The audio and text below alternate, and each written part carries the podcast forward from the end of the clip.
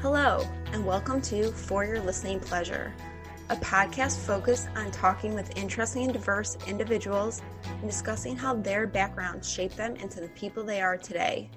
I am your host, Mallory Waxman.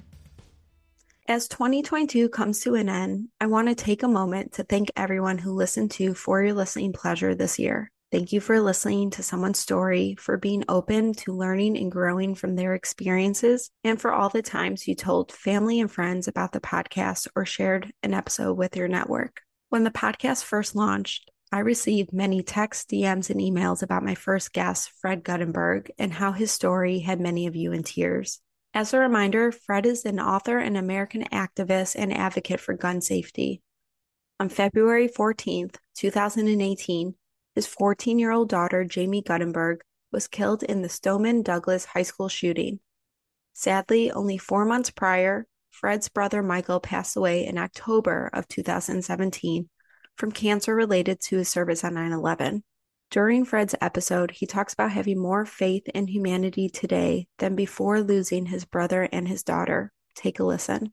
Yeah, you know, listen, and I, and I'll say, writing my book really helped me to come to this conclusion about having a, a stronger faith in humanity because as, as I talk about um, towards the end of the book, I originally did not set out to write a book about helpers. That wasn't my intention. My intention was to write a book about my story of being a part of two national tragedies and how the country responded differently to both. Um, and in fact, I wrote that version of the book and I shared it with someone who I trust very deeply who told me, yeah, he's like, but you know what? A lot of people have already heard that story. You know, we've all heard you talk about it. He goes, I think you should go back and keep writing. And I said, what do you mean? I'm exhausted. I'm, I mean, I've written everything. I've told everything there was to tell. He goes, he goes, you know what? Every page of what you have here talks about other people. Every page. And there's so much more there. And so he's like, go back and keep writing. So I, I I'm like, how do I like do this? And I and I the the the person who kind of um, gave me my uh, motivation, I guess, or inspiration to change it into this path was when I started rewriting uh, very early in the 9 11 stuff. I talk about a lady who went to the triage and, and asked all the first responders for their name and their phone number. Um, my family we couldn't reach my brother that day. And he wasn't trying to reach us. And so we all got to a point that day, knowing my brother, we knew he was there. There's, there's no question that that's where he was. Um, and when we hadn't heard from him, we started to believe the worst, probably mid afternoon. And this amazing lady who I've never met, but I've considered her one of the most important people of my adult life, went to the triage and just said to all the first responders, I'm sure you have a loved one. Give me a name and a phone number. And this lady called my parents and said, Your loved one is alive. He's working. He will call you when he can. That was the first sign of life we had of my brother that day. And as I'm talking, as I'm rewriting my book, and my original version of the book, there was maybe a glancing reference to that lady. I actually started to tell more of how important she was to us that day. And I started to apply that to everyone else in the book. And very quickly, I started to realize there's not a day that I've gotten through that I've done it on my own, that I've not been benefited because of the amazing decency and grace of other people. People on really amazingly wonderful days, you share them with people, right? They help you celebrate. But on these awful moments, it's also people who help you get through it, who carry you. Um, and it didn't matter if it was moments like planning a funeral and my best friend who was by my side every minute of those early days and he sat outside of the room where my wife and I were planning to give us our privacy, but close enough to hear every detail so I wouldn't have to worry about forgetting anything. Okay. Or my friend who went back to the school to identify my daughter, even though it was like a daughter to him. That's how close we were.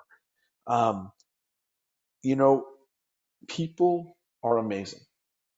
They will be there for you if you let them. And it, there's so many of these personal connections, but we talked about, you know, President Biden. He took the time to connect with me and he, to give me the foundation to go forward. Um, the night I got pulled out of the State of the Union and detained, Nancy Pelosi and Congressman Deutch, the second the State of the Union ended, they didn't go out and do their normal press calls and press interviews. They got on the phone with the Capitol Police and they ensured that I got released. Um, you know, the the actors and actresses and others who have stepped into my life, who have got to know, and who have stayed a part of my life because they're just human beings with hearts and brains just like us, you know? And and I never really looked at my life as being so strengthened by all of these other people until I went back and rewrote this book. You know, I always, up until that point in my life, things were always about what I did, what happened to me, what I did in response. It was never about all the important people who always were there. And we all have those stories. We all have people in our life that are there for us in our moments, whether or not we realize it is something different. And I think we're better off if we do. This coming Valentine's Day will be five years since the Stoneman Douglas High School shooting happened, and yet we as a country still have not passed any laws to prevent gun violence, nor have we done anything to make it safer for future generations to attend school. If you or someone you know lives in an area that has experienced a mass shooting, like my hometown of Highland Park, Illinois, I recommend you listening to our podcast guest, Jen Marr's episode. Jen is the founder and CEO of Inspiring Comfort and the author of Showing Up, a comprehensive guide to comfort and connection. Jen discussed how her firsthand experience with significant trauma at the Boston Marathon bombing, her work in crisis response at Sandy Hook Elementary, and her background in business development led her to create Inspiring Comfort. What pulled me to help was constantly asking the question now what? what what happens in a crisis response is there's just so many layers to it. And i know mallory your parents live in highland park and are dealing with the horrific after effects of, that tragic shooting over fourth of july. So this is probably close to home for you and you'll know that in the first um, chapter of it is just this enormous outpouring and media onslaught of what happens um, there, I will call it the comfort onslaught. Um, everybody's just there. Everybody wants to help. Everybody sends things. Everybody wants to know somebody that's helping. Um, and there's just this outpouring of care. Um, and what happens, it becomes overwhelming.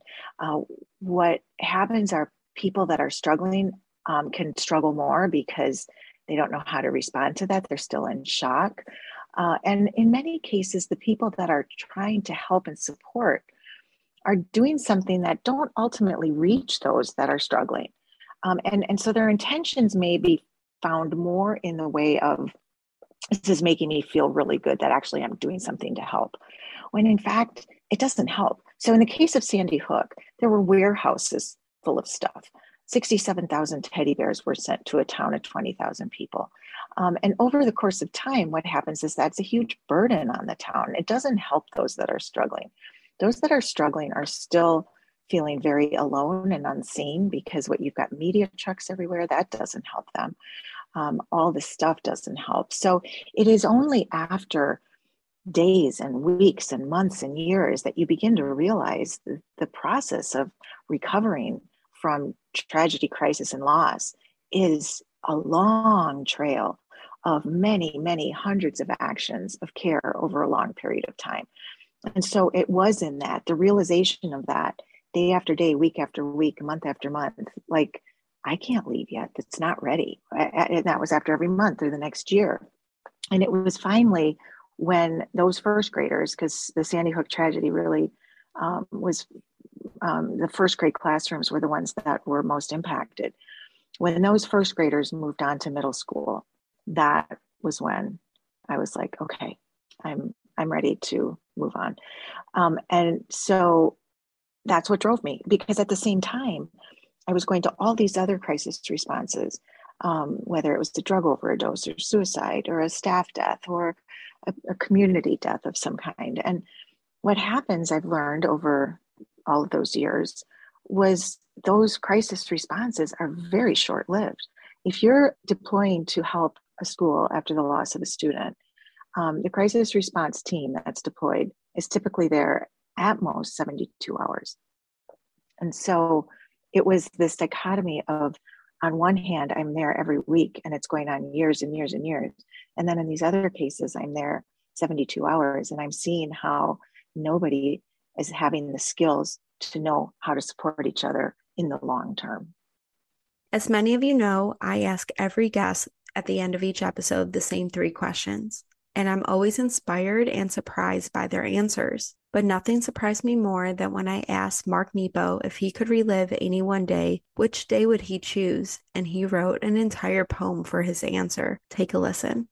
Well, you know, when you asked that, I thought that was an interesting question, and and I, I wrote a, a a small paragraph about that, kind of a prose poem. So let me read it to you. You ask what one day would you relive if you could? Well, honestly, none. Oh, as soon as you ask, dozens of days broke surface in my heart like old fish leaping at dusk. I immediately saw my grandmother sitting on her stoop in Brooklyn when I was a boy. And then the day I met my wife, Susan. And of course, the day the tumor vanished from my skull. And the moment of vision in which I discovered each of my books. And that day in the hospital when my father reached for me across eternity. But I would relive none of them, for they live in me. The essence of each ties me to life itself. So I have to say that I would relive today, not this day, but the unfinished moment that keeps moving through events like a breeze through a curtain. At the center of each day is an unseeable pulse of life that living reveals the way a pearl is pried from an oyster. It is feeling that unseeable pulse of life that I want to relive more than the moments or days that carry them. One episode this year that really opened my mind was my conversation with Dr. Bruce Perry. Dr. Perry is one of the world's leading experts on childhood trauma his clinical research and practice focuses on examining the long term effects of trauma in children, adolescents, and adults. He has written several best selling books, including his most recent book he co authored with Oprah What Happened to You? Conversations on Trauma, Resilience, and Healing, which looks at and explains how childhood trauma impacts our adult lives, health, and behavior. Take a listen about why asking the question, What happened to you? is so essential in our society.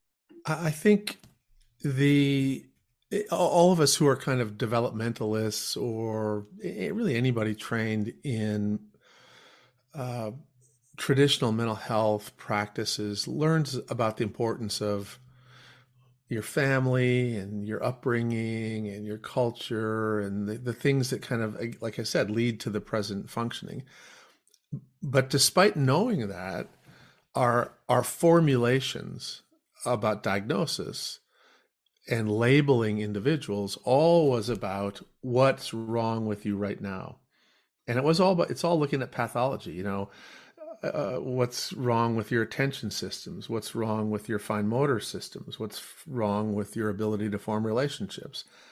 And and then through quantifying that putting somebody in a box giving them a label. And once you learn a little bit about developmental trauma and the and the incredible impact it can have on the developing brain and functioning, you begin to realize that uh, the right question is let's back up and look at how somebody got to this point. And so the, the beauty of the reframing in that one sentence is that it was it, it it very quickly helped people connect with that set of ideas and I, I think you know human people like uh, I don't want to say jing, jingoistic, but simple things that capture truth are very powerful, and I think that that's kind of why that phrase uh, rings true with a lot of people. Not only has Dr. Perry worked with Oprah, but he also co-wrote two other books: "The Boy Who Was Raised as a Dog" and "Born for Love: Why Empathy is Essential and Endangered," with another podcast guest, Maia Szalavitz. During Maia's episode, she discusses her own story of recovery from heroin and cocaine addiction, which is highlighted in her memoir, Unbroken Brain. However, in her most recent book, Undoing Drugs The Untold Story of Harm Reduction and the Future of Addiction, Maia explores how reframing addiction as a developmental disorder could revolutionize prevention, treatment, and policy. Yeah, I think what a lot of people don't understand, like it goes back to what you were talking about earlier about trauma and mental illness and despair. Um, because overwhelmingly, people with addiction are not like happily going along their lives and then they meet this drug and then they're like, the hell with everything else. I'm going to be horribly selfish and and do this, and I don't care about anything because all only thing that matters is my pleasure. And that's kind of how it's perceived. And there was a sort of whole um, propaganda machine aimed at creating that picture, a very racist one, I might add, because it focused on Black people in particular, but people of color more generally. Um, and it created this, you know, it's all in this apparatus of the war on drugs and this whole idea that, like, some substances are drugs and are bad and you should never do them because they're evil because they're illegal whereas other substances which are equally or more harmful are legal and they're just fine and we can celebrate having them and when you look at how that happened, it's not science. Again, it's like racism and anti immigrant stuff. So once you kind of understand where our laws come from and where our perception of who people with addiction are comes from, then you're like, wait a minute, you know, this is messed up. Um, and you know when you start to understand that addiction is more often about self-medicating pain than it is about you know I'm just happy being selfish and and kicking other people around. You know, yeah, there are jerks among all classes of people, and there are some people with addiction who are like that, and there are also some people who don't have addiction that are like that. Um, and you know, just sort of stereotyping us as being you know horrible, bad people um, really does an enormous amount of harm. And what it leads to is this ever increasing cycle of punishment where it's like okay these are bad people we must punish them and we're going to fix them by making their lives worse but we don't understand that addiction itself is defined by compulsive behavior in the face of negative consequences. So by definition punishment is not what's going to fix it. So we just pile on these people um, and then we're surprised and like you know try to be even worse to them when they don't get better. And it's like why don't you ask us what's going on you know? And i often you know it's so important to just listen to stories um, and also to recognize like how sometimes our own stories get distorted by the lens that we are sort of forced to put them through sometimes um, because there is this sort of great culture of sin and redemption in the united states. And so you know sometimes people with addiction will be the worst folks about self stereotyping oh i'm a liar i'm manipulative i steal blah blah blah blah blah. Yes some people with addiction do that. Some people without addiction do that too you know, um, addiction will certainly, like many other stresses, um, uh, push you in less moral directions generally. Um, but that doesn't mean that it's inherently immoral to have an addiction or that if you have one, that means you're a bad person.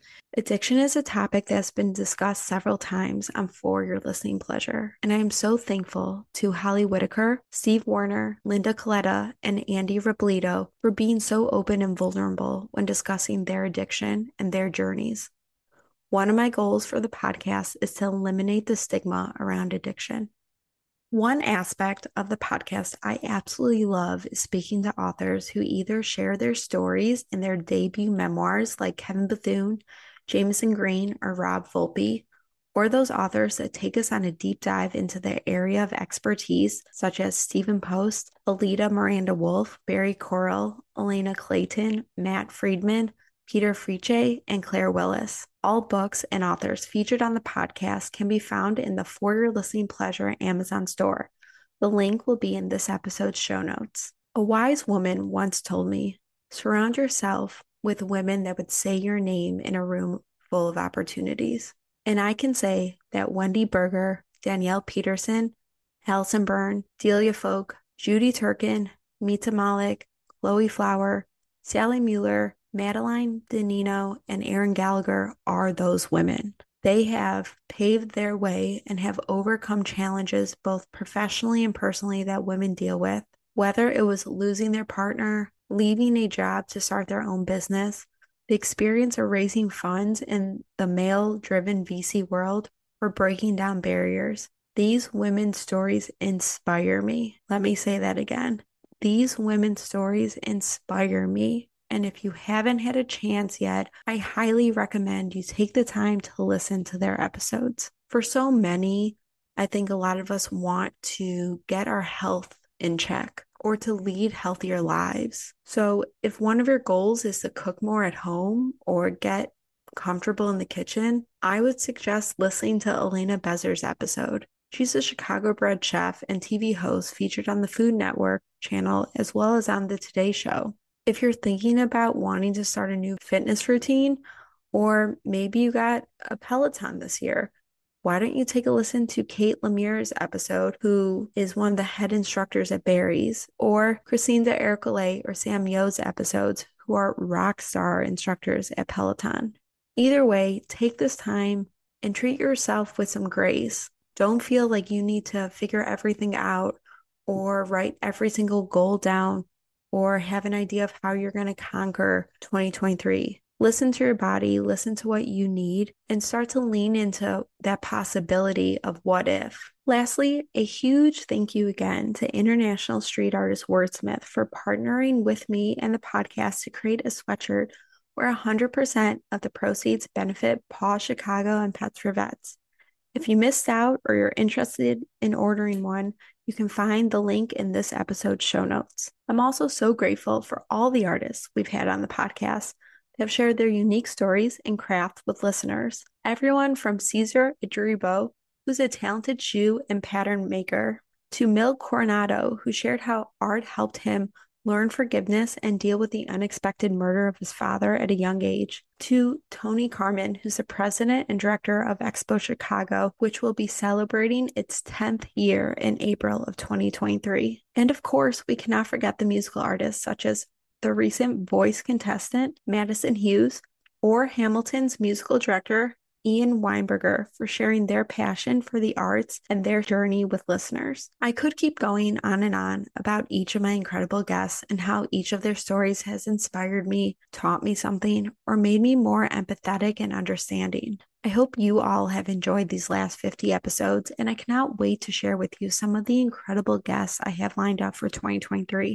Each of their stories is unbelievable and moving, and I'm so excited to share them with this community. My goals for the podcast in 2023 are to raise more awareness about causes that need attention and continue to grow the podcast by increasing listenership and obtaining some and obtaining more amazing guests. That is where you, the listeners, come in. If you have enjoyed an episode or are a big fan of the podcast, please like, rate, and review on Apple Podcasts. Like our social media posts. Share episodes via social media with your friends and network. And make sure you follow the podcast at For Your Listening Pleasure on Instagram and at FYLP Podcast on TikTok. Feel free to DM or email me at fylppodcast at gmail.com with any ideas, topics, or guest suggestions. And again, thank you for all your support and cheers to a beautiful 2023.